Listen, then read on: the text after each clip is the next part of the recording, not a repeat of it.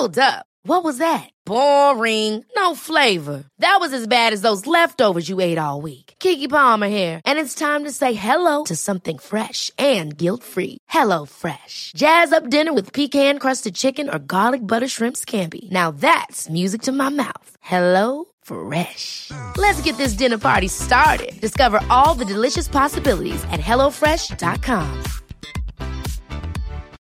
One size fits all seems like a good idea for clothes until you try them on. Same goes for healthcare. That's why United Healthcare offers flexible, budget friendly coverage for medical, vision, dental, and more. Learn more at uh1.com. Hej på er kompisar. Jag är helt tagen. Jag har precis träffat en person. Han heter Johan Håkansson. Och vi har i en timme pratat om självmord. Johans syster gick bort, eller gick bort, hon tog livet av sig eh, 2008 efter att ha begått två självmordsförsök några år tidigare. Och det här självmordet ledde till att han började engagera sig i självmordsprevention. Eh, och idag så både föreläser han och eh, är igång med ett preventionsprojekt ett på skolor för självmordsprevention. Så vi pratar både om han, eller han får berätta sin eh, historia helt enkelt, om hans syster Johanna. Han berättar också om eh, vad man kan göra. Konkreta tips på vad man kan göra om man är anhörig eller vän till någon som man misstänker är eh, suicidal eller som uttryckt att hon eller han är det. Vi pratar också om vad man kan göra om man själv är suicidal eller har tankar om att man inte vill leva längre. Om ni vill komma i kontakt med Johan, den här fantastiskt inspirationskällan som eh, jag absolut inte har sett för sista gången, så kan man gå in på hans hemsida eh, och då är det www.focmanagement.com. Så www.focmanagement.com. Jag kommer även länka hans eh, sida i podden. Och Johan, tack för att du tog dig, hit, tog dig tid att komma hit från Ludvika Eh, det betyder otroligt mycket. Och eh, som du sa precis innan du sa hej då, innan du lämnade här, så sa du att eh, jag behöver ingen examen för att mina ord ska betyda någonting. Och det, ni kommer förstå innebörden av det när vi börjar prata. Men de orden satte sig djupt. Tack för att du var med. Och hörni, det här är bland det viktigaste avsnittet jag någonsin har spelat in. Så lyssna och sprid gärna. Hej då!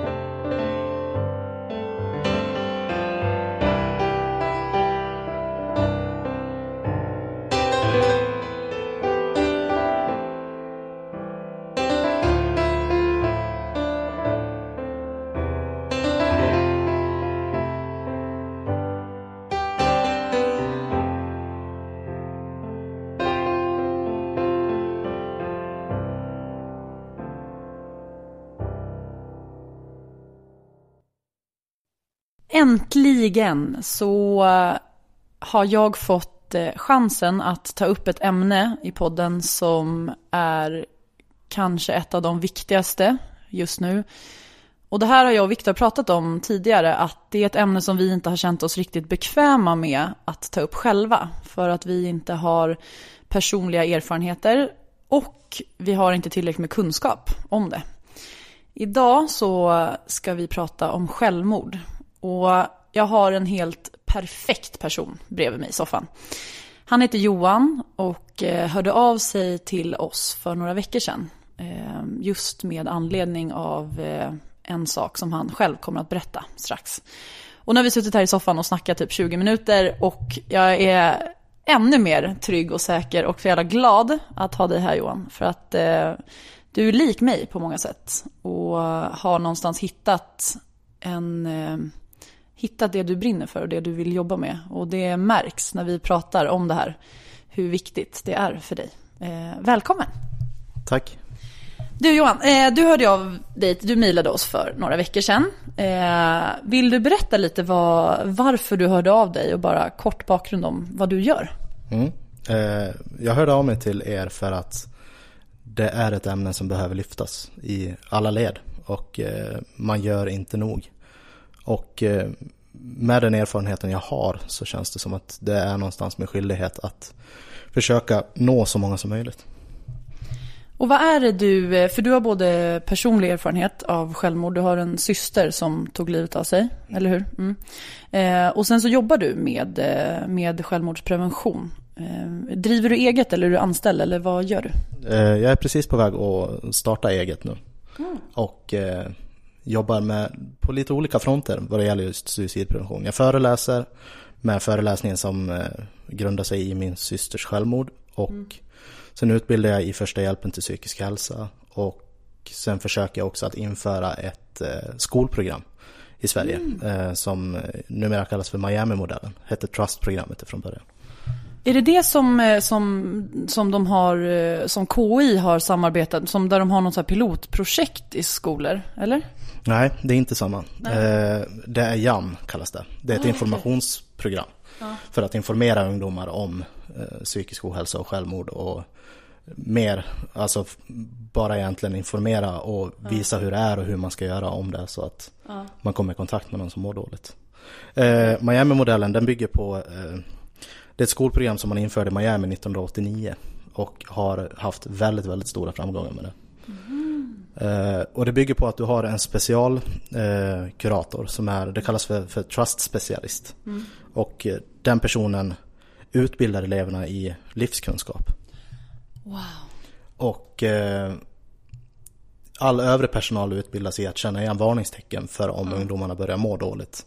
Mm. Och sen den här trust-coachen har också ett nära samarbete med eh, så här, övrig stödverksamhet. Mm. Och det är en kurator på 275-400 elever. Du, vi ska ju samarbeta i framtiden, hör jag. Och gud vad spännande. Men du, ska vi eh, backa bandet lite? Um, för jag, jag vet ju inte mer än att eh, din syster tog livet av sig. Eh, vill du berätta lite om eh, vem hon var och lite din uppväxt? Och, du kommer från Dalarna hör jag i alla fall. från eh, Ludvika va? Ja, det ja. stämmer. Vad, berätta. Vi bodde de första åren bodde vi ute på landet i mm. Snöån heter det. Mm. Där vi bodde de första tre åren där har jag för mig. Så att det är bara jag och Johanna som bodde där, vår lillebror bodde inte där. Okay. Och sen efter det så flyttade vi in till Ludvika och då flyttade vi, vi flyttade till stadsdelen Marnäs. Mm. Gjorde vi. Var Johanna, hon, hon var yngre än du? Hon var äldre än jag. Hon var äldre? Mm. Hur många år äldre? Hon var två år äldre än mig. Okay. Och Kristoffer är fyra år yngre än jag. Okay. Så. Mm. Mm. Eh, och hon hade väl inte en jätteproblemfri skolgång och det hade inte jag heller för den delen. Men eh, det resulterade i att hon fick en väldigt, väldigt dålig självkänsla och hade väldigt, väldigt svårt att må bra. Mm. Och eh, hon eh, hon var ganska mobbad och utstött utav eh, specifikt två personer. Mm. Och det grundlade hennes dåliga självkänsla. Och, vilket gjorde att hon var, hade väldigt svårt att vara nöjd med sig själv. Var det här någonting som hon pratade öppet om i familjen eller var det någonting som kom fram senare att hon mådde väldigt dåligt? Nej, det kom ju senare. Hennes första självmordsförsök 2003, det var väl mer eller mindre en chock. Alltså vi visste väl att hon kanske inte hade mått jättebra, men just att hon skulle försöka ta livet av sig, det, det vill man inte tro. Nej. Och jag tror att det gör det svårare att se varningssignalerna också. Mm. Hur gammal var hon 2003? Då var hon, vänta nu, jag var 19, eller jag skulle fylla 19 och hon skulle fylla 23. Okej. Okay. Ja, precis. Hade du vetat om att hon mådde dåligt innan eller kom det också som en, en chock? Uh, inför första försöket? Ja. Nej, inte, alltså man, man kände av hennes dåliga självkänsla under, mm. under åren där. Men eh, att hon var suicidbenägen, det visste, det visste vi inte om. Mm. Det hade vi ingen aning om. Hon hade inte uttryckt att hon hade självmordstankar. Och, mm. Men så där fungerar det ju generellt. Mm. Vi pratar inte om det. Så att. Har det varit, var det så en, en eh, liksom kultur i din, eh, i din familj att man inte pratade om om man mådde dåligt och sådär? För du sa att du också inte hade det helt lätt. Ja, jag, jag hade inte alltså svårt på det så Jag mådde inte psykiskt dåligt men eh, jag var också jag fick slå mig igenom de första sex åren okay. Eh, i skolan. Så att det, även där mobbad men inte alls jag hade ingen psykisk ohälsa på det sättet. Mm. Och det visste vi å andra sidan inte att hon hade heller, mer än att hon kanske framstod som lite osäker och sådär. Okay. okay. Men... Vad, och då 2003 när, hon, när det var det här första självmordsförsöket. Vad gjorde hon och vad, vad hände med er då när ni bara, när det blev som en bara wow? Vad hände? Eh, man har ju som regel att man inte ska prata om tillvägagångssätt mm. när det kommer till självmord. Okay, okay. Eh, men eh, hon eh, försökte i alla fall att suicidera och mm. min eh, mamma ringde till mig för hon hade i princip flyttat ihop med min styvfar då. Så att jag bodde själv i mammas lägenhet och Johanna bodde i sin lägenhet. För hon hade flyttat hemifrån. Mm. Och då, ja precis det här var innan studenten för mig. Mm. Hon eh, ringde i alla fall och frågade om jag hade pratat med Johanna, vilket jag inte hade gjort. Och det, man brukar vanligtvis säga att när någonting inte stämmer så känner man det. Och det, det mm. var precis så. Och så mm. var det även när Johanna alltså, tog livet av sig. Mm. Det kändes direkt att någonting inte, det här är inte som det ska. Så att jag eh, var hemma i mammas lägenhet och jag hade min kompis Andreas där. Så vi gick hem till Johanna för hon bodde bara några minuter bort. Mm. Och eh, knackade på. Mm. Och det var inte, det var inte öppet. Mm. Var det inte. Men till slut så tog vi oss in i lägenheten och då hade hon eh, legat medvetslös i jag vet inte hur många timmar. Ja, hon var väldigt illa däran. Så hon fick problem med ett ben efter det. Så att hon fick ligga på Falu lasarett i drygt tre veckor. Okay. Eh, för hon var tvungen att opereras. Och sen eh, efter det så vart hon inlagd på Säters mentalsjukhus i en vecka ungefär. Mm. En kortare period. Vad hände med dig när du är den som någonstans hittar din stora syster där? Vad hände med dig då? Det blir väldigt svårt. Det jag kommer inte riktigt ihåg, men jag var väldigt sådär, jag har alltid tagit vara på mina vänner väldigt, väldigt eh, väl. Så att jag vet då så kom två av mina andra vänner hem till mammas lägenhet. För att det var hon och min styrpappa som, jag var aldrig med till lasarettet då. Eh, så att jag och Andreas gick tillbaka hem till mammas lägenhet och sen kom två andra vänner dit. Och jag berättade direkt för dem vad det var som hade hänt. Mm. Och jag vet inte, det, vi pratade inte mycket om det men eh, det var ändå skönt att ha sällskap. Mm. Var det. Hur tar, eftersom jag inte har själv några erfarenheter av det, hur, när, när din syster åkte in på Säters mentalsjukhus då, fick ni familjen något stöd eller någon erbjudande om, erbjudande om stöd? Nej, inte alls. Det, det, fanns ingen, det fanns ingen typ av stöd då. Och det finns mm. fortfarande ingen typ av stöd för, för suicidnära personer. Eller anhöriga till mm. suicidnära personer. Så eh, det var ju mer på eget initiativ. Om man kände att man behövde så fick man ta kontakt med en psykolog eller ja, någon typ av samtalskontakt. Men eh, det var det ingen av oss som gjorde. Nej. Vi berättade ju inte för någon heller. Det, farmor och farfar fick aldrig, de fick aldrig veta om det första försöket. Varför gjorde ni inte det då? Nej, det är stigma och skam och skuld och vi är ju präglade på det sättet. Och jag, jag tror att man kan spåra den typen av stigmatisering långt bak i, i tiden också. Mm. Men eh, jag är som person inte riktigt, eh, jag tycker inte om att fokusera på liksom det förgångna. Nej. mer än att, att man kan spekulera i det. Men ja, mm. mer på vad kan vi göra nu. Mm. Så, men vi pratade inte alls om Johannas Nej. självmordsförsök. Nej. Utan mer bara så förbjöd henne att aldrig göra det igen. Och, mm. ja, mm. Den gamla vanliga valsen. Det är väl så det ofta går till tror jag. Så ni pratade med henne om det? Och bara initialt, bara precis efter att hon hade försökt. Mm. Eh, och det blir, det blir, hela situationen blir så skev och konstig. Man vet inte hur man ska hantera sin egen syster för att hon har begått den här handlingen. Vilket gör att du vet heller inte hur du ska prata om situationen. Det, det blir väldigt, väldigt komplicerat för att du vill kunna påverka men samtidigt så törs du inte säga någonting. Mm. Så det blir otroligt konstigt och en lång tid därefter. Ja, speciellt om man inte har kunskap om heller vad man, vad, vad bör jag säga, alltså som du sa nu att säga, ja men att man, man inte bör till exempel prata om tillvägagångssätt. Eh, det är någonting som inte jag visste till exempel. Så att det är jätte, det finns ju så otroligt mycket okunskap också. Mm. Och rädsla att göra fel, kanske att nu kanske jag förvärrar det om jag säger det här? Eller? Absolut. Det, jag tror att det är en mix av eh, lite utav varje så att säga. Jag tror att det ena är att vi saknar verktyg för hur vi ska göra. Mm. Vilket resulterar i att om vi överhuvudtaget säger någonting så säger vi fel saker. Mm. Och sen så tror jag också att hade vi fått lära oss att hantera sådana här situationer långt innan, då hade vi i många fall inte ens hamnat där. Mm. Så ja. Ja, det är ju så jävla svårt. Men okej, så 2003 då försök, försökte hon begå självmord. Eh, hur länge dröjde det sen då tills att hon faktiskt... Försökte hon fler gånger innan hon lyckades? Eller lyckades hon andra gången? Eh, jag fick faktiskt eh, från min mamma här för drygt en och en halv vecka sedan veta att hon hade försökt en gång däremellan också. Mm. Eh, vilket jag inte visste om. Fast mm. det, det, var enligt läkaren också. För att då ringde hon till mamma och sen körde mamma upp henne till akuten. Okay. Eh, och då var det inte ett... Det var inget allvarligt försök enligt läkaren. Så det här står inte ens med i hennes journal. Ja, det är, alla, alla självmordsförsök är allvarliga ja, försök.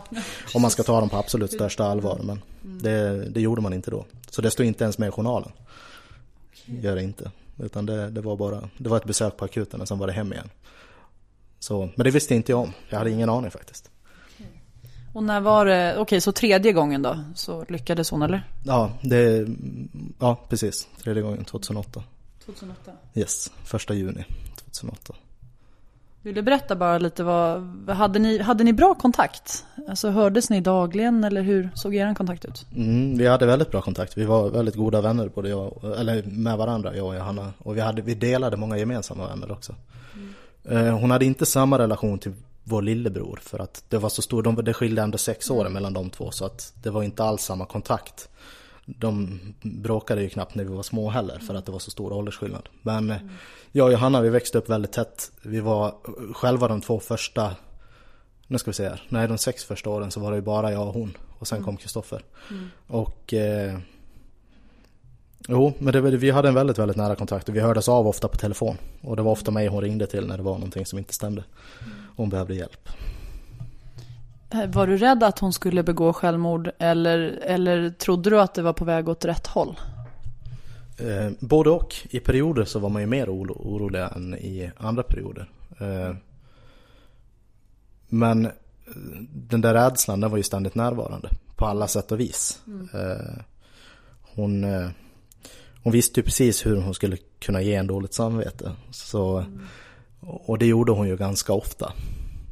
På vilket sätt då? Du behöver inte berätta om du inte vill. Nej, det, det, det är absolut inga problem. Men hon kunde ringa och be om att man skulle göra saker åt henne. Och hade man inte möjlighet att göra det så mm. kunde man ofta få höra det också. Att man aldrig ställde upp. Vilket man gjorde så mycket man bara kunde. Mm. Och det gjorde man ju också oftare för att man var just rädd. Mm.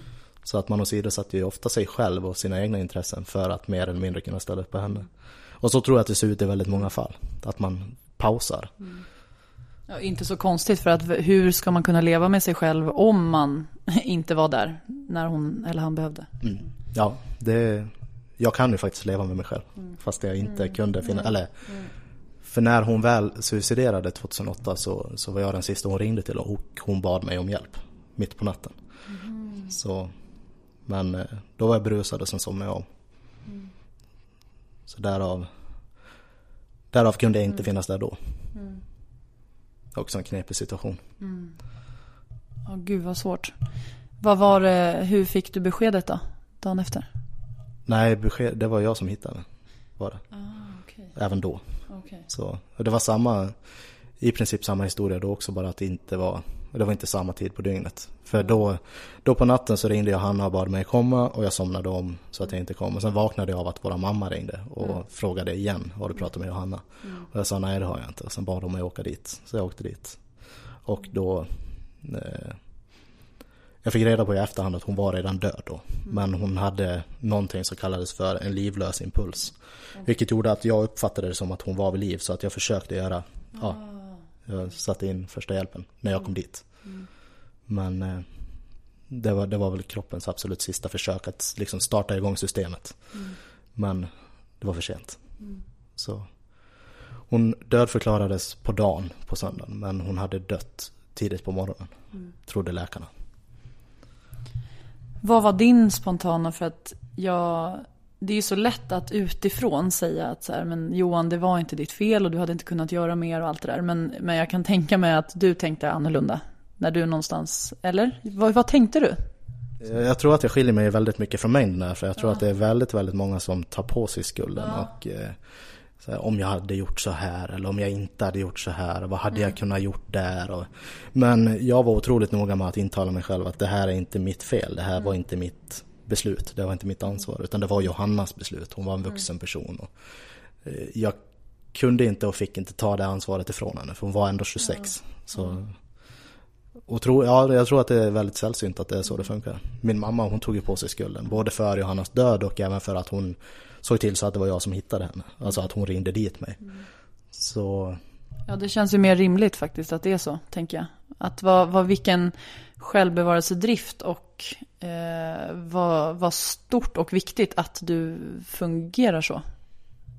Alltså det måste, jag tror att det är ganska ovanligt. Jag tror att det är väldigt ovanligt och jag tror att det är det som gjorde att jag, att jag faktiskt klarade av att överleva. Mm. För tiden efter den typen av händelser blir också mm. extremt komplex. Mm. Eh, med hur familjemedlemmar reagerar och mm. Eh, någon måste ju ändå stå där och hålla upp hela situationen. Mm. Och det har varit mitt ansvar. Mm. Så. Men då, men då kan det väl också bli att man, att så här, ja men Johan behöver vi inte oroa oss för, för att han har inte tagit på sig skulden och det är han som någonstans, här, nu, nu är det andra som behöver mer, till exempel din mamma, mer hjälp. Men vem tog hand om dig då? Det var ingen som tog hand om mig alls. Mm. Var det inte, utan det var, det fick vara, det fick vänta. Mm. Fick det. För att någon var tvungen att hålla liksom familjen under armarna och försöka upprätthålla hela situationen som var mm. eh, totalt raserad egentligen. Mm. Men eh, jag gjorde väl så gott det gick, mm. så att säga. Väntar du fortfarande eller har du fått den, den hjälpen du har behövt? Jag har fått den hjälpen jag behövde. Eh, ja. Jag tog även hjälp där efter en period för jag hade otroligt stora sömnbesvär eh, mm. de första sex månaderna efter att Johanna gick bort. Och alla sa till mig också tidigt, så här, överläkare och mm. min mamma och ja, det var flertalet personer som sa att du måste, du måste gå till någon, du måste prata om vad du har upplevt för någonting. Mm. Och jag var precis som många andra så att jag måste ingenting, jag vet precis bäst själv vad jag behöver. Säg inte åt mig Nej, och det är också någon typ av, alltså även där präglad på något sätt att mm. det, jag skulle ju heller inte prata om det. Eh, men till slut så var det inte hållbart. Jag fick vanföreställningar på nätterna och sådär. Så att mm. Till slut så sökte jag mig till en präst faktiskt. Mm. Så att eh, jag eh, fick komma till en som heter Karl-Axel Hagberg. Och det var, ja det är en av de bästa människor jag träffat. Eh, inte, det var inte enbart Johannas död vi pratade om eller tillvägagångssätt eller sådär heller. Utan det var, det var allt ifrån det till Dante. Och det, var, ja, det var väldigt, väldigt intressant. Och det hjälpte mig mycket. Och han fick mig att göra konstiga saker som jag också kunde ifrågasätta. Mm. Han bad mig skriva ner datumet då Johanna dog. Och jag var direkt att, till vilken nytta var det för då? Men, och det tyckte han var bra, att jag kunde liksom ifrågasätta hans metoder. Mm. Så, men ja, det gick bra. Det var väldigt givande. Mm. Om du skulle tänka i vilken, hur du var som person eller vart du var i livet när du började träffa honom och vad han hjälpte dig med. Någonstans är allt det som han gjorde för dig, när du säger att han är en av de viktigaste personerna, eller finaste personerna. Vad var det, vad var det han hjälpte dig med? Ja, det är, rent konkret är det ganska svårt att svara på. Alltså jag vet inte vad det var han gjorde egentligen metodiskt, men han lyssnade och han eh, han dömde mig inte på något sätt. Utan allt jag tänkte och allt jag funderade över och, mm. och allt jag gjorde och sådär. Det var, det var inget han ifrågasatte. Utan det var bara så, han var totalt fördomsfri. Mm. Och ja, jag vet inte. I, I den kristna tron så är ju inte självmord någonting man vanligtvis brukar acceptera. Nej. Men eh, det la han heller ingen vikt vid. Utan det var, bara, det, det, var, det var givande på många sätt för han lyssnade och han kunde reflektera över vad det var jag sa och vad jag kände och sådär. Så att eh, mm. ja, jag kände mig nog hörd mm. tror jag. Mm. Fick du en, eh, hade du en, efter, efter Johannas död, hade du en tanke om att att, så här, att ditt liv inte hade någon mening och att du inte såg liksom, vitsen med att fortsätta leva och att, att den, liksom, den, den meningsfullheten kring livet kom tillbaka, eller hoppet om livet. Eller hade du, har du aldrig haft tankar på att, men vad fan, varför finns jag då? Jo, det har jag haft. Inte, inte åren efter eh, har jag inte haft den typen av tankar. För att det var så mycket så att jag var fullt upptagen med att, att göra allt det andra, att ta hand om alla andra. Så att, mm. eh, då så fanns det varken tid eller utrymme för mig att fundera i de banorna. Utan det var hela tiden så här, vad är det jag behöver göra nu för att mm.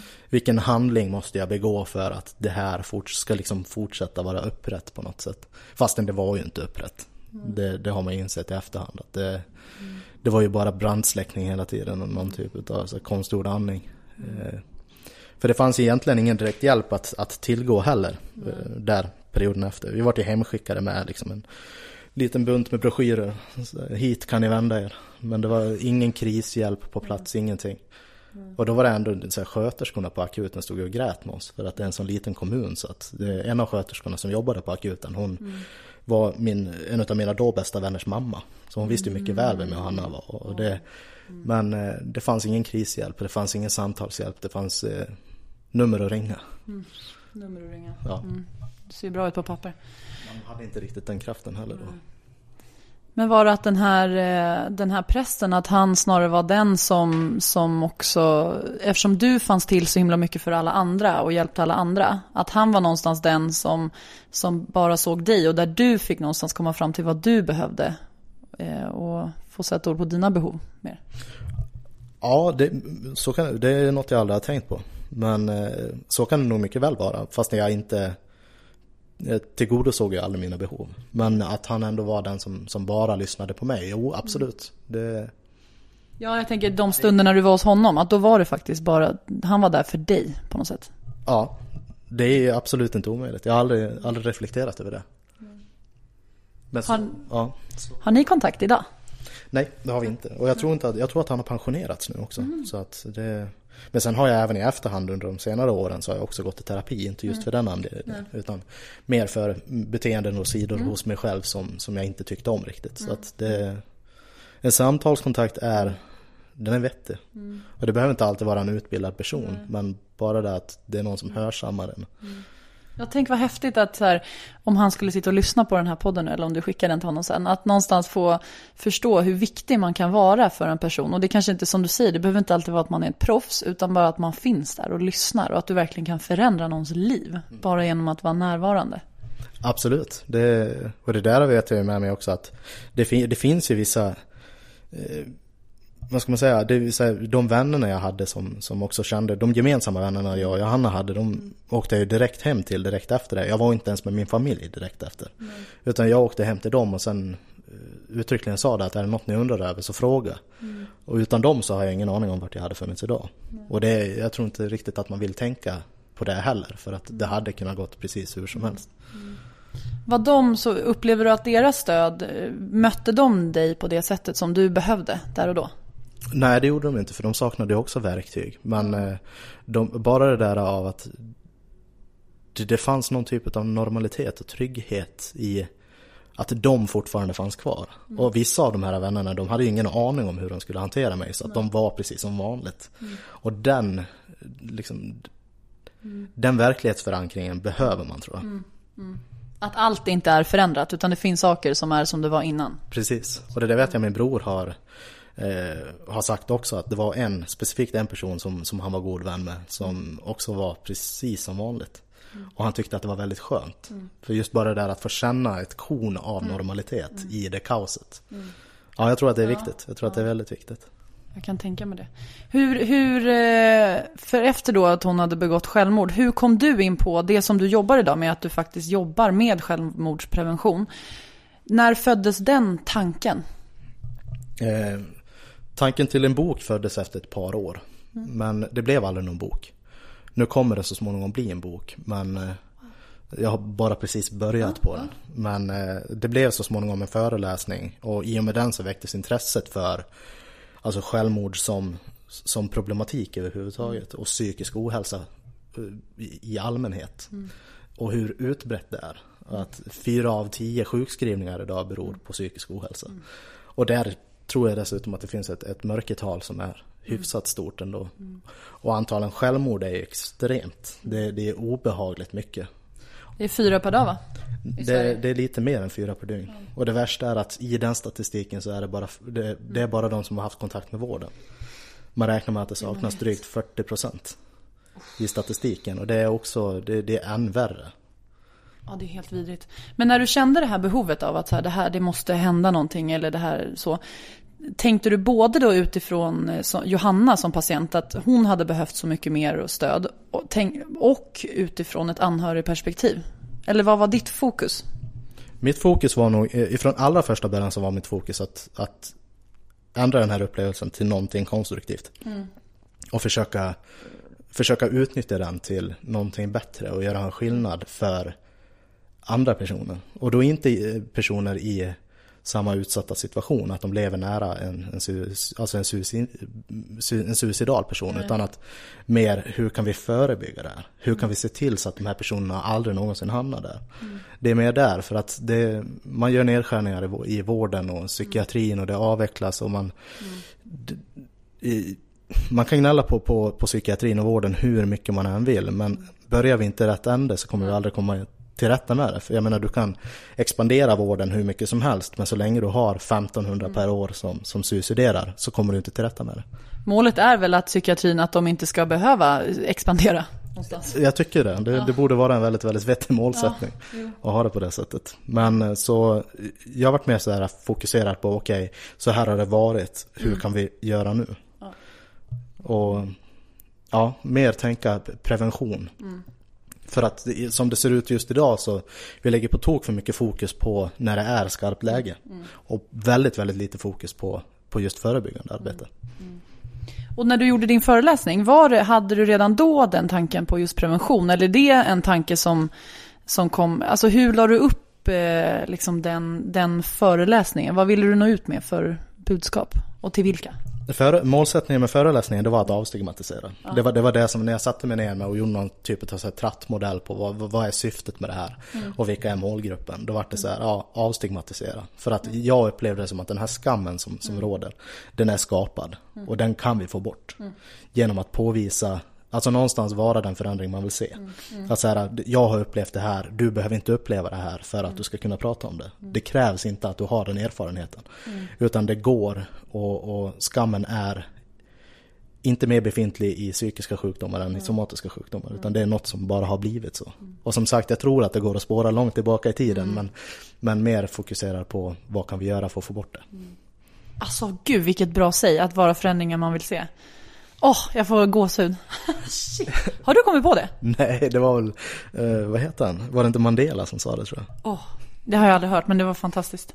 Men, eh, eh, och avstigmatisera genom att, var det så då att du tänkte precis som jag tänkte med både föreläsningen och den här podden, att någonstans föregå med gott exempel och vara en förebild, att om jag börjar prata om det så kanske jag kan uppmuntra andra att också våga göra det? Absolut. Och målgruppen var för mig från första början eh, högstadie och, eh, högstadie och gymnasieelever. Mm. För att jag upplever det också som att stigmatiseringen är så pass mycket mer fastbränd mm. i generationerna över dem. Alltså deras föräldrar, mor och farföräldrar och sådär. Mm. Så jag tänkte om vi rikt, eller om jag riktar in mig på ungdomar framförallt så kan de kanske i sin tur också påverka sina föräldrar. Så att man får någon typ av mm. snöbollseffekt mm. Eh, fast uppåt i ledet. Mm. Men eh, eh, det, det, är otroligt känsligt. Alltså det är många som tror att våra ungdomar är väldigt, väldigt sköra. Mm. Och att man vågar inte ta upp just det här ämnet med ungdomar för att de är så känsliga och ämnet mm. är så känsligt. Mm. Men ska vi se det krast så är det den enda åldersgruppen som antalet självmord inte har sjunkit sedan 1980 då vi började föra statistik på det. Mm. Det kanske vittnar om att vi borde öppna upp inför just den här målgruppen. Mm. Och, och, för dem påvisa att det finns andra lösningar. Mm. Ja, för uppenbarligen har ju inte de strategier vi har tagit till hittills funkat. Eftersom, som du säger, att ungdomar är den enda kategorin där självmord faktiskt ökar. Mm. Det, ja, och antalen självmordsförsök. Det är också det är samma sak där, att det, det, är också den enda åldersgruppen där antalet självmordsförsök ökar. Mm. Det är också ungdomar 15 till, 20, eller 15 till 24. Mm. Och det obehagliga i det här är att den största riskfaktorn för att du ska begå självmord, eller ja, mm. att du ska suicidera är att du har gjort ett tidigare försök. Mm. Så i takt med att försöken ökar i den åldersgruppen som antalet självmord inte sjunker i. Mm. Så det är ingen bra prognos. Mm. Vad kommer det här sluta om tio år om vi inte gör en förebyggande insats? Vad tror du är anledningen till att det ökar bland unga? Har du tänkt på det? Nej. Alltså det finns nog Alltså klimatet idag är ju annorlunda mot vad det var förut. Men å andra sidan så har det ju statistiken har ju legat antalet självmord bland unga har ju legat ganska likvärdigt sedan 1980. Mm. Och det har hänt otroligt mycket samhällsmässigt sedan 1980. Mm. Så, ja. Jag vet inte riktigt vad, vad det beror på. Mm. Det, det finns ju någon anledning. Men det, det, enda, det enda man kan säga är att de typer av insatser man har gjort riktat mot den målgruppen har inte funkat. Det är väl det enda man kan säga egentligen. Det finns ju nya, nya typer av insatser man gör idag. Man har gjort en, en, utvärdering på Karolinska institutet nu och gjort ett pilotprojekt också på ett, ja, det informationsprogrammet, mm. JAM. JAM. Mm. Och där har man ju sett jättebra resultat utav. Det... Hur mäter man resultatet då? För att det är någonstans så här, du kan ju inte ta tillbaka någon som har tagit, begått självmord. Men så här, hur, ja, hur mäter man att det har varit ett framgångsrikt projekt? I, i just det projektet så, så mäter man antalet självmordsförsök. Okay. Och där har det skett en halvering. Efter det här lilla, lilla, alltså ingreppet man egentligen har gjort. Det är alltså en informationsmetod eh, där du informerar ungdomar i totalt fem timmar. Vid tre olika tillfällen. Eh, och de får göra olika typer av alltså gruppövningar och de får ja, göra övningar och sen informeras bara hur de själva. Och det är inte att, alltså det, det, det du lär ungdomarna där är hur de ska kunna bemöta psykisk ohälsa hos andra ungdomar. Ah, så det är mer anhörigperspektivet kan man säga? Nej, inte an, utan medmänniskor. Ja, men med, ja, jag menar anhörig, alltså som, ja precis. Alltså den som är, är vid sidan av eller runt någon som... Ja, precis. Det, ja. Från ungdom till ungdom så att ja, säga. Ja. Har det, har det varit i, i specifika skolor eller är det i ett län där de har gjort alla skolor till exempel? Eller hur? Den här studien har skett ute i Europa som jag har uppfattat det. Okay. Och eh, pilotprojekten har skett lite runt om i landet men framförallt Stockholms län. Och sen vet jag att de har haft det på eh, eh, någon skola i Västerås. Och sen var det norröver någonstans men de också har prövat det här. Okay. Så, men det är som sagt det är, det är en informations... Ja. Ja. Att det inte ska vara så jävla svårt liksom. Som vi tror. Jag tror inte att det krävs så mycket och jag tror framförallt inte att det krävs mycket pengar. Nej. Det, Fem timmar låter inte jätte... Nej, det är absolut ingenting. Mm. Men ser då alltså självmordsstatistiken, är den lika dyster runt om i Europa eller är Sverige i överkant? Det, man trodde länge att Sverige var i överkant men det är för att vi, vi mäter säkra och osäkra. Mm. Eh, men eh, vi ligger egentligen inte högre än andra länder. Det gör vi inte. Sen finns det ju länder som ligger lägre än oss. Mm. Men eh, Sverige ligger inte, vi, vi, ligger inte i topp. Nej. Det gör vi inte. Okay. Eh, och hur, när du hade gjort den här föreläsningen, ringde du runt till skolor då och frågade så här, hej jag skulle vilja komma och prata eller? Det, jag har gjort det på så många olika sätt. För det där vet jag att det där kan ju du relatera till. Det är så jäkla ja, svårt alltså. Det är svinsvårt. Det är svårt att nå någonstans överhuvudtaget. Och jag har gjort mm. det i form av säljbrev och jag har gjort det i form av personlig kontakt. Och det, ja, det är otroligt svårt. Mm. Och just framförallt för att man tror att det är så känsligt bland ungdomar. Eller tror och tror. Det, man påstår sig veta det.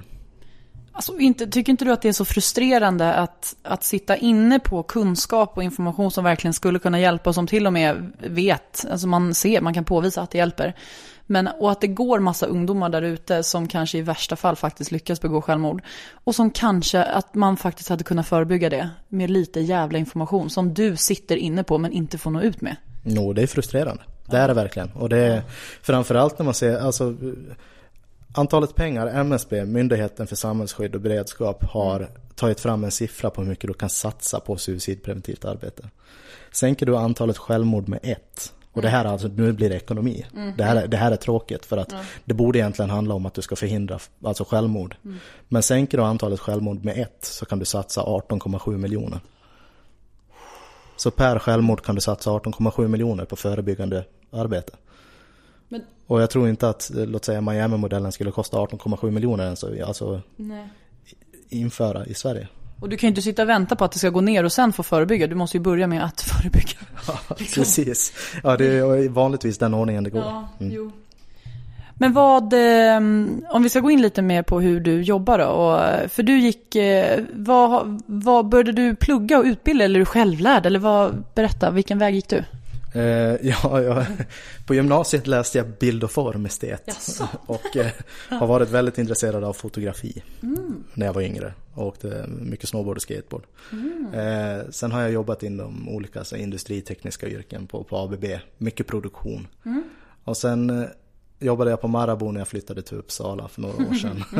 och sen efter det så började jag jobba med teknisk utveckling. Mm. Eh, men jag är för det här utbildad på NASP, Karolinska mm. institutet. Eh, och i övrigt själv. Och vad står NASP för? Nationellt centrum för suicidprevention. Mm. Så sjukt långt ord. ja, det, ja, det, eller ja, det är väl suicidforskning och prevention av psykisk ohälsa. Det är det det står mm. för. Mm. Eh, så, så, där är jag utbildad och eh, sen är jag mestadels är jag ju självlärd. Alltså det finns ju, finns ju information och vetenskap att tillgå men den kommer aldrig fram. Den gör inte det och det finns väldigt bra så här, informations Alltså Suicide Zero har ju väldigt mycket information om hur du ska prata med en självmordsnära person, hur du som nära anhörig ska, mm. hur medier ska rapportera om det och hela den där biten. Men, men det känns som att det når inte ut ändå. Mm. Det gör inte det. You should celebrate yourself every day, but some days you should celebrate with jewelry. Whether you want to commemorate an unforgettable moment or just bring some added sparkle to your collection. Blue Nile can offer you expert guidance and a wide assortment of jewelry of the highest quality at the best price. Go to BlueNile.com today and experience the ease and convenience of shopping Blue Nile, the original online jeweler since 1999. That's BlueNile.com. BlueNile.com. Hold up. What was that? Boring. No flavor. That was as bad as those leftovers you ate all week. Kiki Palmer here, and it's time to say hello to something fresh and guilt-free. Hello Fresh. Jazz up dinner with pecan-crusted chicken or garlic butter shrimp scampi. Now that's music to my mouth. Hello Fresh. Let's get this dinner party started. Discover all the delicious possibilities at hellofresh.com. There's never been a faster or easier way to start your weight loss journey than with PlushCare. PlushCare accepts most insurance plans and gives you online access to board-certified physicians who can prescribe FDA-approved weight loss medications like Wigovi and Zepbound for those who qualify. Take charge of your health and speak with a board-certified physician about a weight loss plan that's right for you. Get started today at plushcare.com slash weight loss. That's plushcare.com slash weight loss. plushcare.com slash weight loss. Planning for your next trip? Elevate your travel style with Quince. Quince has all the jet-setting essentials you'll want for your next getaway, like European linen, premium luggage options, buttery soft Italian leather bags, and so much more. And is all priced at 50 to 80% less than similar brands. Plus, Quince only works with factories that use safe and ethical manufacturing practices. Pack your bags with high-quality essentials you'll be wearing for vacations to come with Quince. Go to quince.com slash pack for free shipping and 365-day returns.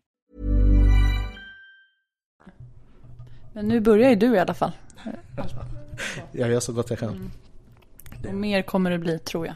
Jag hoppas det i alla fall. Jag hoppas det. För det jag tvivlar inte på mig själv. Jag vet att jag kan göra en förändring, men bara man får chansen till det. Mm.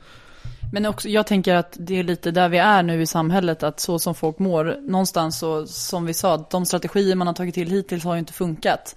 Så någonstans så står ju ett samhälle och blöder och har panik över vad fan ska vi göra? Eh, så att förhoppningsvis så börjar de väl lyssna snart och vågar faktiskt eh, testa det som de tidigare varit rädda för. Mm, absolut. Och jag tror också att eh, det är, så, det är så obehagligt för att det här ämnet i sig är så pass stigmatiserat så att mm. man som politiker heller inte vågar Alltså vidrörare på så sätt. Alltså hade fyra soldater dött, alltså fyra svenska soldater dött per dygn mm. eh, i sin tjänstgöring så hade det blivit ramaskri på mm. riktigt. Mm. Men att det är fyra stycken som, som tar livet av sig varje dygn. Det, det, finns någon barriär där som vi måste över. Det är någon tröskel som är otroligt hög för att man ska våga. Jag tror man också är väldigt, väldigt rädd i, låt säga om man är politiker, att ta beslut för att göra en insats och sen skulle det bli en förvärring. Mm. Alltså att fler skulle suicidera. Då, mm. Jag tror att man är väldigt, väldigt rädd för att sitta på den, mm. alltså på det beslutet. Mm. Jag kopplar det lite till att inga politiker vill prata med SD för att de är så rädda för ja, konsekvenserna och vad ens väljare ska tycka. Och då blundar man istället och bara nej, nej, nej, det där tar vi inte i. Ja, absolut. Det är, ja, det är nog ganska synonymt. Ja. Men du, om vi ska gå de som lyssnar nu då, för att jag vet ju av både av eh, de brev vi får och alltså att man vet hur det ser ut. De som lyssnar, det är ju många som ja, men både har anhöriga som, eh, som har antingen försökt begå självmord eller som i vissa fall har lyckats eller som de misstänker kanske är självmordsbenägna. Och sen också att vi har personer som lyssnar som faktiskt är självmordsbenägna och som inte vill leva längre. Ehm, du, eftersom du har ju den kunskapen som jag inte har, eh, vilket är, därför är det så himla bra att ha dig här. Ska vi, ska vi gå igenom lite olika case och så kan du få, så kan vi ta lite sån här quick, bara hur man skulle kunna möta olika typer av personer? Mm, absolut. Känns det bra? Ja. Ska vi börja då som, som anhörig? Um, om vi säger att, uh, ja men vi tar mitt fall då. Om jag har en vän, säger vi, som uh, jag misstänker är självmordsbenägen. Hon har inte sagt det rakt ut, eller hon eller han, har inte sagt det rakt ut, men uh, jag är rädd att hon ska göra någonting.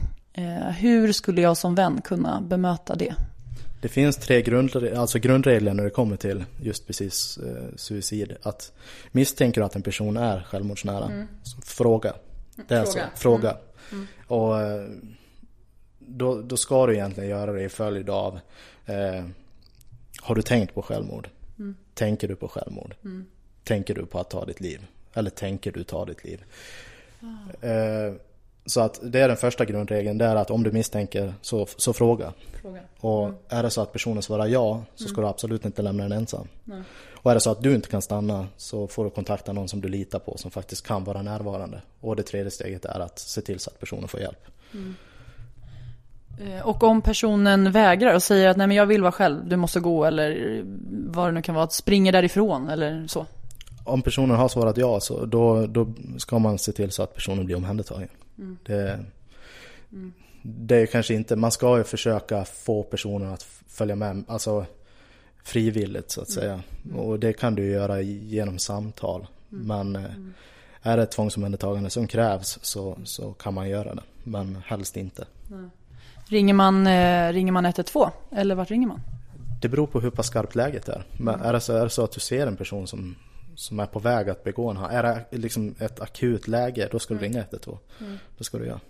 Men eh, är det inte ett akut läge så kan du göra det på egen hand så att säga. Mm. Köra dem till psykakuten ja. eller, mm. eller så. Mm. Och om det är en person, om du frågar då eh, och den personen säger eh, nej men jag har, inte nu, men jag har försökt tidigare. Mm. Ja det är någonstans, det ligger ju tillit i det där också. Är det så att personen inte är alltså, självmordsbenägen mm. just precis när du frågar, mm. så fråga igen. Alltså någon annan gång, mm. några dagar senare eller vid ett annat tillfälle. Alltså, var inte rädd för att fråga, fråga flera gånger. Mm. Utan det är hellre en gång för mycket än en gång för lite. Mm. Och om personen eh, säger ja, eh, finns det något eh, vad, och, och, den inte är, det är inte så skarpt läge att man behöver köra den till, liksom till psykakuten. Finns det någonting därefter som man kan ha i åtanke? Det, bör man fråga vidare, att så här, vad, vad tänker du då? Eller ska man bara vänta in? Eller finns det några sådana generella eh, tips? typ? Man ska vara noga med att alltså, uttrycka att man, man vill hjälpa. Man, man mm. vill vara den personen som, alltså att du finns där. Mm. Och är det så att personen behöver hjälp med saker och ting så, så hjälp dem med det. Mm. Det, och det gäller samma sak om en person har suiciderat. Många gånger så kan de ju avfärda en mm. som, alltså, som närstående att ja, men jag vill bara hjälpa dig och många gånger så vill man isolera sig för att man mår så mm. dåligt. Man vill inte vara till liksom, besvär och sådär. Mm. Men just det att ta det inte personligt utan visa att du finns där. Mm. Och både stöd och hjälp om du kan. Mm.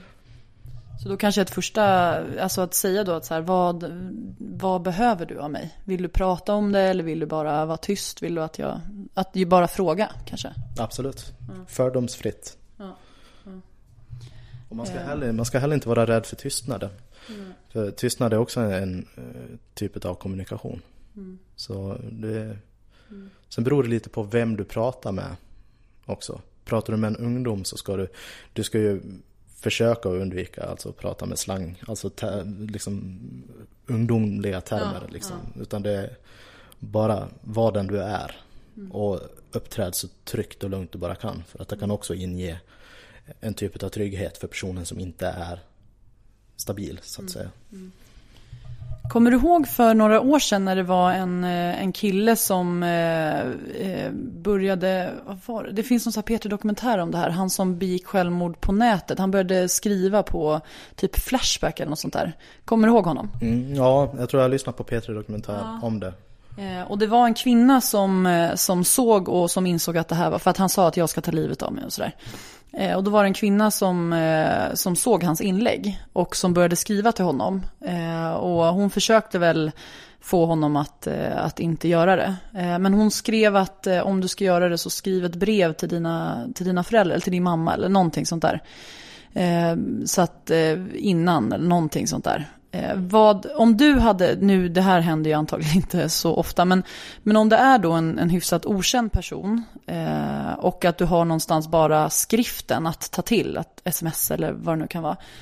Vad skulle du gjort i det läget om du såg att det här är en person som nog är beredd eh, eller är på väg att begå självmord och du är inte i dens närhet, du är inte där fysiskt utan du kan bara skriva. Vad kan man göra då?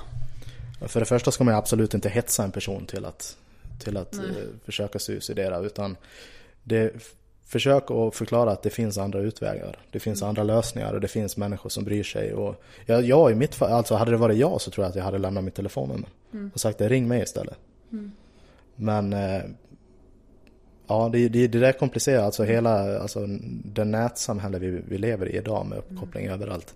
Det blir väldigt, väldigt svårt och jag tror att det är på många ställen man också hetsar. Mm. Och det där är ju obehagligt för att mm det, det bidrar faktiskt. Mm. Och det... Ja, det var jättemånga som hade gjort det i det där fallet för att de... Oh, det är fruktansvärt där. Jag fattar inte. Mm. Nej, ibland fattar jag inte vad det är för fel i skallen på vissa. Men eh, eh, om du... Eh, om du har en person då som eh, i din närhet som har försökt begå självmord, så som till exempel Johanna gjorde, din syster. Ehm, och du är en nära anhörig, eller du kanske är vän eller du är familjemedlem. Tiden efter, om vi säger att den här personen att man, den har fått psykiatrisk hjälp så att den kanske har en regelbunden psykologkontakt. Så. Ehm, men du fortfarande är väldigt, väldigt orolig att den ska begå självmord, alltså på, och lyckas. Så. Vad kan du göra? Ehm, är det vettigt att så här, gömma knivar hemma och börja tassa på tå? Och, så här, hur, hur bemöter du den personen tiden efter? Det där det är väldigt, väldigt svårt. Det, jag kan ärligt inte säga hur, för det, det är inte det är ingen kunskap jag har än idag, fast jag har levt i den situationen. Men är, person, alltså är det akut läge som man säger, då ska inte personen vara själv och personen ska inte bo hemma. Mm. Och det är en väldigt, väldigt hårfin balansgång. Däremellan alltså ska man, hur mycket törs man lita på människan? Mm. Och jag menar det är en person som du kanske vanligtvis litar på till 100% mm. Men när det kommer till att den ska skada sig själv så, så blir det någonting annat. Så det är, det är inget jag har fått lära mig mm. hur man gör. Men eh, ja. Hur tror du att du hade, eller ja, hur, nu i efterhand, om man tänker både med facit på hand efter vad som hände och hur du agerade i den situationen med Johanna. Eh, hur tror du idag utifrån din kunskap att du hade eh, hanterat det? Om det var någon anhörig till dig idag som hade hamnat i den här situationen? Jag hade allt oftare bjudit in till samtal. Alltså mm. där man frågar hur personen mår. Och jag skulle absolut inte förbjuda personen till att göra ett nytt försök. För att det, mm. det, det ska man inte göra. Mm. Man ska inte säga att du får inte göra det här, Nej. du får inte göra det här. Utan... Och jag vet att vissa, de brukar ju alltså, ha olika typer av avtal, att du ska svara när jag ringer och hela mm. den där biten. Men det är också, det, vart drar man gränserna egentligen? Mm. Det är otroligt svårt och jag tror att det är från fall till fall egentligen. Mm. För att vissa av dem vill ju inte prata om det heller. Ja, de flesta vill inte prata om det. Mm. Men att eh, försöka påvisa att du kan prata med mig om det här. Mm. Och jag räds inte den här dialogen. Jag är inte rädd för att prata om det här. Och även där, alltså, just tilliten är väldigt svår. Mm. Att försöka bygga upp en tillit till, till någon som mm. ville ta sig själv ifrån någon annan. Alltså man, man äger ju ingen annan men, mm. men ja. Och blir det inte också lätt, det här kanske låter helt fel, men att, att personer som kanske har en väldigt taskig självkänsla och som hela sitt liv kanske har gått runt och inte känt sig sedd, inte känt sig bekräftad, inte känt sig älskad. Och sen så händer en sån här grej att man försöker begå självmord. Eh, eller kanske har ett självskadebeteende att då helt plötsligt så flockas människor runt en och man får så otroligt mycket på ett sätt bekräftelse och man blir sedd. Eh, och helt plötsligt så får man existera och får finnas. Kan, kan det inte finnas något dubbelt i det där också? Att, att när jag var när jag var liksom frisk inom situationstecken eller när jag mådde okej, okay, då var det ingen som såg mig. Men nu så finns, så finns det otroligt mycket människor här och att det blir en så stor del av ens identitet på något sätt. Att det också måste vara ganska svårt Eh, eller jag kan tänka mig att det är svårt att, att, eh, att ta sig ur den identiteten för att du får så otroligt mycket bekräftelse också eftersom människor flockas runt den. Menar du att det är så? Nej, det är bara en teori ja, att det är så. Det skulle bli så? Ja, exakt. Eh, jag tror inte att det skulle bli så om det var så att du pratade med personen även innan. Nej. Alltså om du misstänkte att personen hade självmordstankar eller, eller var självmordsnära så, så tror inte jag att Alltså hade du frågat redan där så tror jag inte att det flockas på samma... Äh, Nej. Nej men jag tänker om vi säger att det är en, en tjej vars föräldrar inte har varit så närvarande under hennes uppväxt. Och sen så ja, försöker hon begå självmord. Och då helt plötsligt så blir alla så otroligt närvarande och föräldrarna är där hela tiden och, och liksom vakar. Ja, jo det, det där tror jag, ja. Du har nog rätt i det. Att det blir, att det blir en obalans på det mm. sättet. Att nu helt plötsligt så ska att jag blir sedd när jag är sjuk. Ja. Och, ja. ja, det där kan ju föda eh, destruktiva beteenden mm. också. Mm, verkligen. Ja. Mm. Som sagt, det är nog också från fall till fall. Mm. Men, och det där, det, det existerar nog. Mm. Precis som att det inte blir, mm. att du inte blir sedd överhuvudtaget. Mm. Är det skillnad då på, utifrån det du har lärt dig, är det skillnad på hur man bemöter Ja, du sa det här med ungdomar, att man inte ska prata mer slangspråk. Men är det skillnad på äldre personer som kanske, som man misstänker är självmordsbenägna, eller unga personer, eller är det skillnad på kön, tjejer, killar, eller är det ungefär samma bemötande som rekommenderas? Det är samma bemötande som rekommenderas, ja. det är det. Mm. det. Just med ungdomar så är det lite, det är lite annorlunda och det är också för att det anses vara känsligare. Mm. Det, så att man ska, och sen finns det andra, andra typer utav ska vi kalla det, regler. Att mm. om det är så att, du, ja men i det här fallet så ska du ju meddela föräldrar och sådär mm. också. Men, mm. men det gäller ju inte när det är vuxna människor. Men i övrigt så är bemötandet är likadant. Mm. Det är det. Vad är det media har för eh, information? För jag vet det här med att man inte, om någon har begått självmord, att man inte ska förklara eller berätta hur den personen har begått självmord. Så har jag hört. Finns det andra saker som media har som det här ska man inte ta upp? Man ska inte säga begå. Nej, okay. Ska man inte göra. För att det kommer det från en tid då självmord var olagligt. Alltså du begick en olaglig handling. Aha. Så man ska inte säga begå, man ska inte säga självmördare. Och det finns lite olika ah. sådana där. Och DSM-5 det är ett styrande dokument för termerna inom den här typen utav. Ah. Eh, den slä, det släpptes en ny förra året. Och där går de igenom även med att man inte ska säga missbruk utan man ska säga substansbruk och sådär. Så terminologin ah. är, visst det är känsligt men jag vet inte riktigt om jag tror att det gör så stor skillnad. Nej. Mer än att man ska inte rapportera om hur personen har gjort mm. för att det kan starta en epidemi och lite sådär. Mm. Och att det kan öppna upp ögonen, ja så där gjorde den personen, då kan jag göra likadant. Så att just det där med tillvägagångssätt, det ska man nog vara försiktig med. Men, men jag tror jag vet inte, begå eller inte begå. Jag vet inte om man kan säga det. Va, vad ska de säga då? Ja, suicidera eller ja. ja. Kan man säga tagit sitt liv? Det kan man göra. Det kan man göra. Det... Jag kommer ihåg, alltså det är så sjukt att sånt här finns. Men jag kommer ihåg när jag var typ 15-16 så hittade jag en sajt på nätet som hette suicidguiden.se typ. Som jag ringde och rapporterade. Där det var liksom, ja men hundratals tips på hur man kunde begå självmord. Det är sinnessjukt. Ja, ja, det är fruktansvärt. Det, det sånt där ska så. inte existera. Jag fattar Nej. inte varför folk... Jag förstår inte varför vissa har intresse av att faktiskt uppmärksamma sånt. Över, alls. Alltså det, det, finns inget syfte med det överhuvudtaget, Nej. så som jag ser det. Ja, det, det, är bara skrämmande. Ja. Och om, är det någonting med, med anhöriga eller vänner som, som, du, som jag har missat att fråga nu om just bemötande när det är någon som man känner som antingen har uttryckt det eller som man misstänker Du sa det med att man ska fråga eh, och att någonstans visa att man vill hjälpa. Eh, är det något annat som jag har missat som är viktigt just som nära person? Alltså, man brukar säga att nej men det där är bara liksom för att få uppmärksamhet och det där är bara mm. ett sätt att liksom Rop på hjälp. Ett rop på hjälp. Och det där, är, det där är också någonting som man ska akta sig för. För att, ja okej, okay, men om det bara, bara inom citattecken är ett rop på hjälp. Mm. Uppenbarligen så behöver personen bli sedd. Mm. Uppenbar, uppenbarligen så mår personen så dåligt så att den vill bli sedd så att den kan få hjälp. Ja. Så att, det är ändå ett rop. Absolut. Mm. Och många brukar säga också att eh, ja, men det, det, här kom som en blixt ifrån klar himmel. Mm. Det här, vi kunde aldrig se det här hända. Men många gånger så är det så att det har funnits varningssignaler. Inte i alla fall, men i de allra flesta fall så har det funnits varningssignaler. Mm. Som vi inte är varken öppna för att ta in eller har liksom kunskap att se. Mm. Så det, men just det där att det är inte bara ett rop på hjälp utan mm. det, det är allvarligt redan där. Mm. Så. Och det kanske också kan vara om man inte svarar på det ropet på hjälp så kan det faktiskt bli värre. Eller så kan det leda till det där som man inte tänker. Och det här du sa med varningssignaler som man kanske inte har varit uppmärksam på. Vad skulle sådana, vad skulle de varningssignalerna kunna vara? Eller vad, vilka symptom ska man vara uppmärksam på då?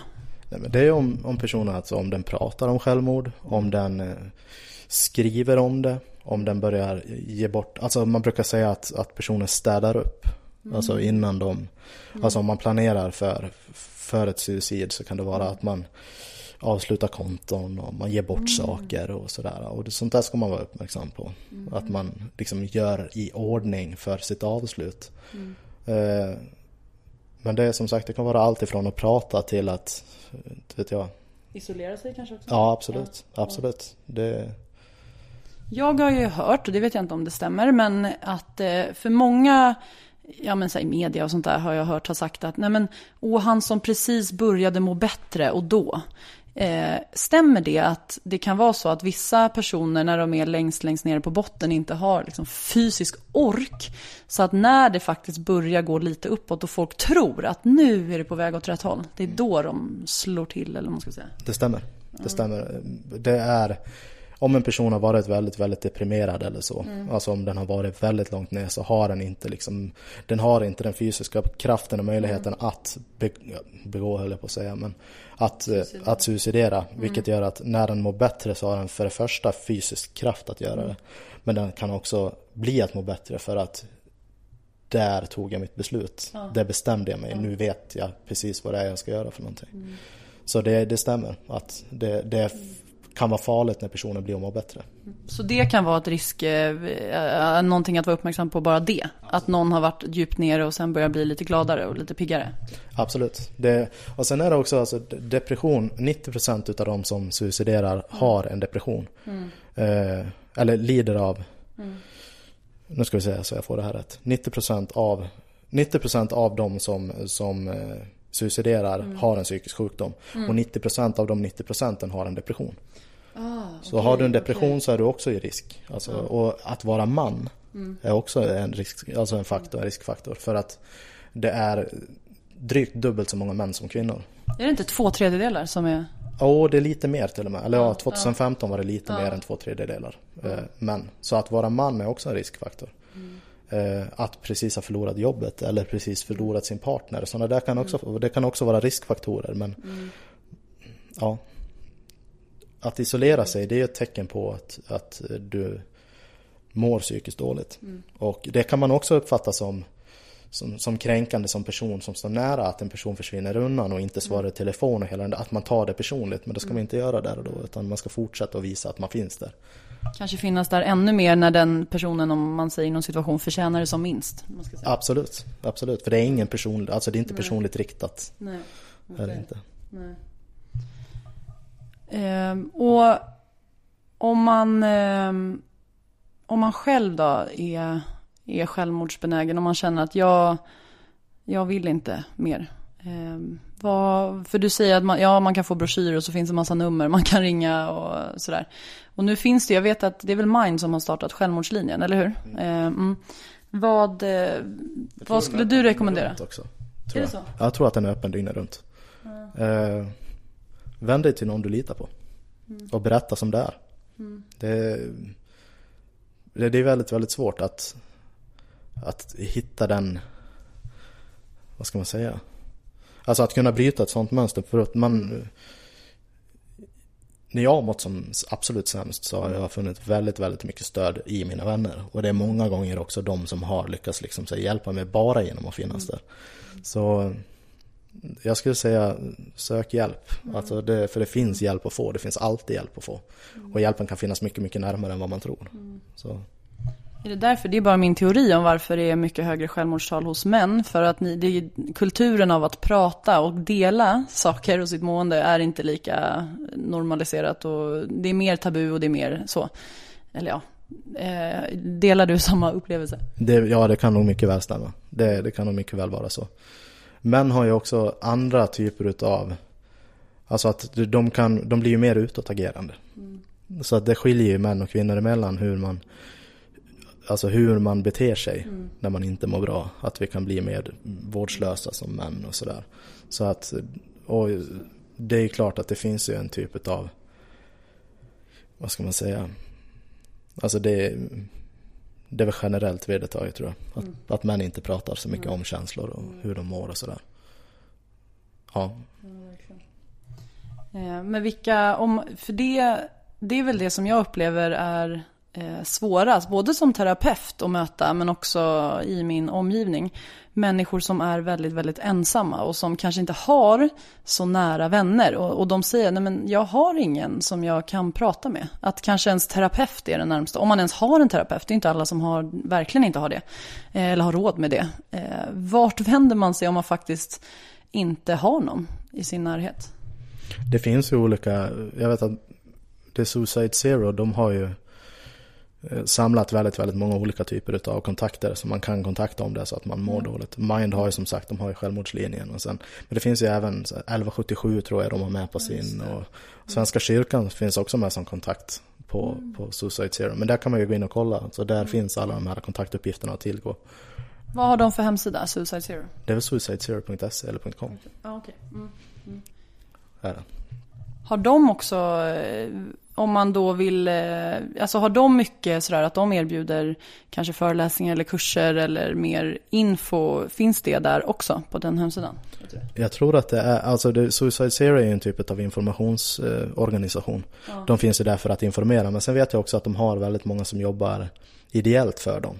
Ja, okay. Och eh, där vet jag inte riktigt om det finns föreläsare. Men... Nej. Okay.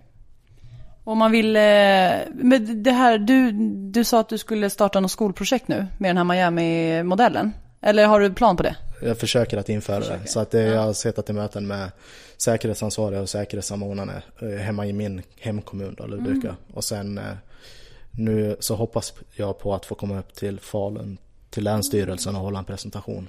För att de i, i hemkommunen, de tycker ja. att det programmet ser väldigt, väldigt lovande ut. Och vi har otroligt mycket problem i Ludvika kommun bland ungdomar. Mm.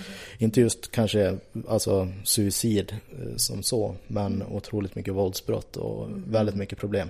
Mm. Och eh, jag ser ju Miami-modellen som, som så mycket mer än bara en suicidpreventiv ja. liksom, insats. För att de har ju också sett förbättringar i skolelevernas alltså resultat och hela den där biten. Och att man, man blir en bättre medmänniska. Mm. Så... Alltså det, jag, åh, ja, jag blir så ledsen för det är så mycket som, alltså psykiskt dåligt mående, jag brukar säga att så här, psykiskt välmående människor. Om, om i en utopisk perfekt värld, om människor mådde psykiskt bra, så skulle vi inte ha krig, vi skulle inte ha massa brottslighet. Alltså allting är någonstans här, utgår ifrån psykiskt dåligt mående. Eh, så. Och just som du säger, att bara att få in lite mer sådana, alltså hur vi kommunicerar, att få verktyg hur vi hanterar ångest, dåligt mående, hur vi bemöter varandra hur svårt ska det vara? Hur kan det inte ha kommit in i skolan tidigare med tanke på hur folk mår? Ja, jag vet inte. Vi fick ett, ett litet bakslag för, nu kommer jag inte ihåg hur många år det är eh, som har gått förbi, men man försökte göra en satsning med, med samma typ av liksom, tanke att man skulle utbilda eleverna i livskunskap. Mm. Men då, var, då sålde man det som ett koncept och då mm. var det liksom ett företag som skulle göra vinst på det där. Så, och det, det, det, visade sig att det, det hade ingen bra utväxling och det, det vart inte bra med den eh, insatsen. Men skulle man göra det på ett ordentligt sätt så mm. tror jag att det skulle mm. Och det är så lätt då att man, så, att man då bara säger att nej men det där fungerade inte. Okej, fast det var ett företag och ett försök. Vi har prövat det här förut. Exakt, Men exakt och det funkar. ändå så tittar man inte på verkligheten för i Miami så har man lyckats sänka antalet självmord från, man mäter per 100 000 Mm. och 1989 eller 88 så hade man 5,5 per 100 000. Mm. Eh, idag har man 0,81. Vissa år har du inte ett enda, i det, alltså skoldistriktet I den, ja. som innefattar 350 000 elever. Men den här modellen då, eh, rent konkret, för du sa att den här ja- JAM-metoden, modellen, det var fem timmars information eh, uppdelat på några tillfällen. Hur ser den här Miami-modellen ut rent konkret? Miami-modellen är mer som en permanent insats. Så att du, du sätter in den, du har den här special, eh, trust-specialisten, som, ja, kuratorn då, som, som utbildar eleverna. Och eh, det gör man ända från förskolan upp till examen. Så att du har olika liksom, kurs, alltså kursmålen är olika beroende på vilken, alltså vilket, vilken årskull du går i så att säga. Eller vilken, vilken vad heter det? Ja, årskurs. Ja, årskurs. som man går i. Så det, det är lite olika. Och sen har de också så här, alltså, som vi kanske idag i Sverige har, fast vi tror att det ska hjälpa. Men för de, de kompletterar det där ibland med så här antimobbningskampanjer och sådär. Så att det liksom är typ en månad med ett speciellt tema som de går in med ibland också. Men just det här bestående är Trust-specialisten som utbildar eleverna. Och den funkar också som spindeln i nätet. Så att den har eh, väldigt nära samarbete med all annan liksom, stödverksamhet. Så barn och ungdomspsyk och blåljusverksamhet och socialen och sådär. Eh, sen utbildar man alla andra på hela skolan. Allt ifrån matsalspersonal till rektorer i att känna igen varningstecken och kunna skilja på vad som är typiskt ungdomsbeteende och vad som är tecken på psykisk ohälsa. Och är det så att någon annan personal upptäcker att eleverna mår dåligt eller någon ele- elev mår dåligt, då tillkallar man den här trust-coachen.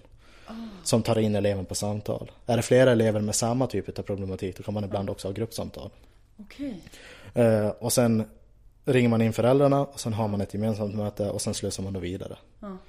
Eh, för det är en väldigt, väldigt stor andel suicid bland ungdomar sker också på en väldigt kort impuls. Vilket gör det ännu viktigare att faktiskt fånga dem väldigt, väldigt mycket tidigare.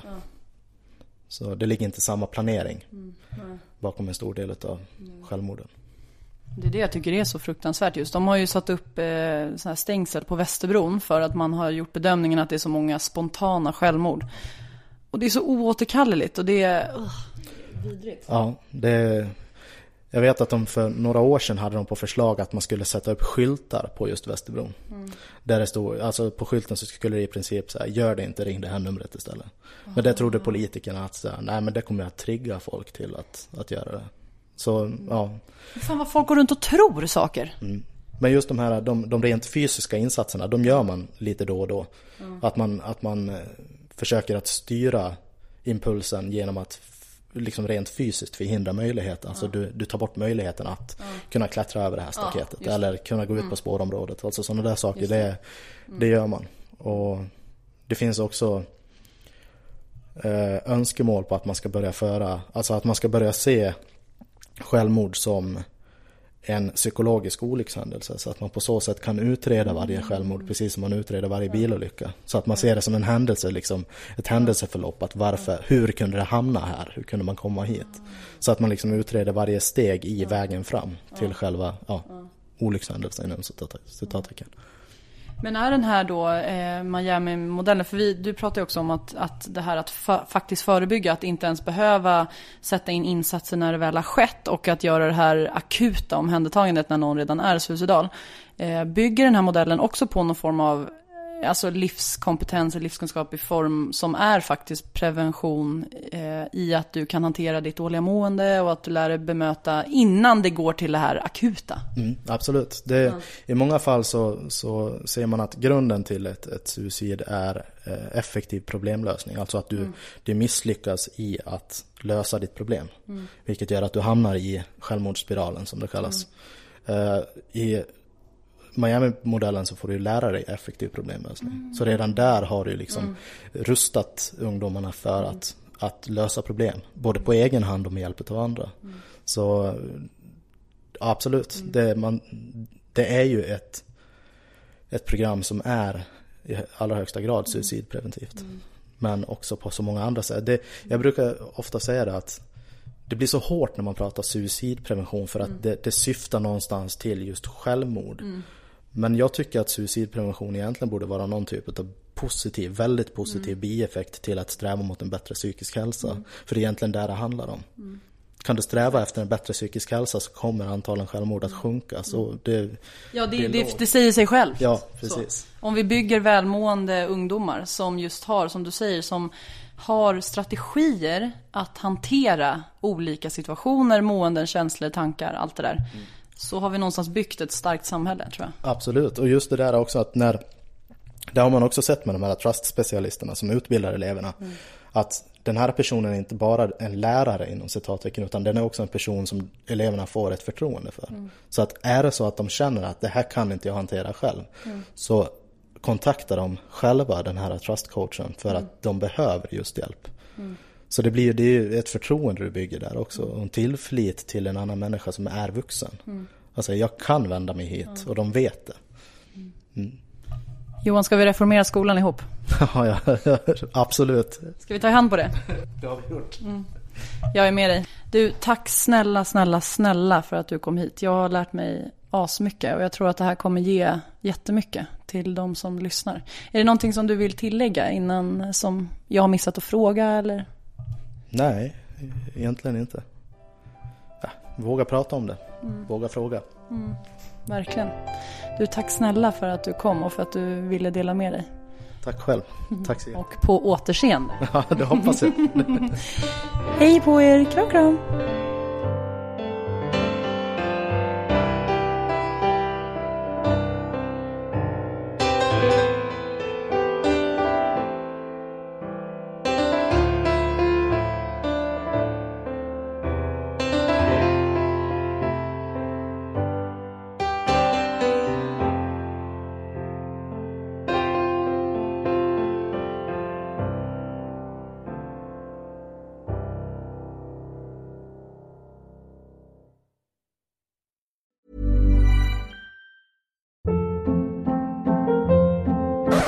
Up. What was that? Boring. No flavor. That was as bad as those leftovers you ate all week. Kiki Palmer here, and it's time to say hello to something fresh and guilt-free. Hello Fresh. Jazz up dinner with pecan-crusted chicken or garlic butter shrimp scampi. Now that's music to my mouth. Hello Fresh. Let's get this dinner party started. Discover all the delicious possibilities at hellofresh.com.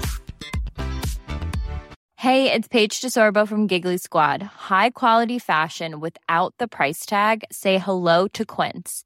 I'm snagging high-end essentials like cozy cashmere sweaters, sleek leather jackets, fine jewelry, and so much more. With Quince being 50 to 80% less than similar brands. And they partner with factories that prioritize safe, ethical, and responsible manufacturing. I love that. Luxury quality within reach. Go to quince.com slash style to get free shipping and 365 day returns on your next order. Quince.com slash style.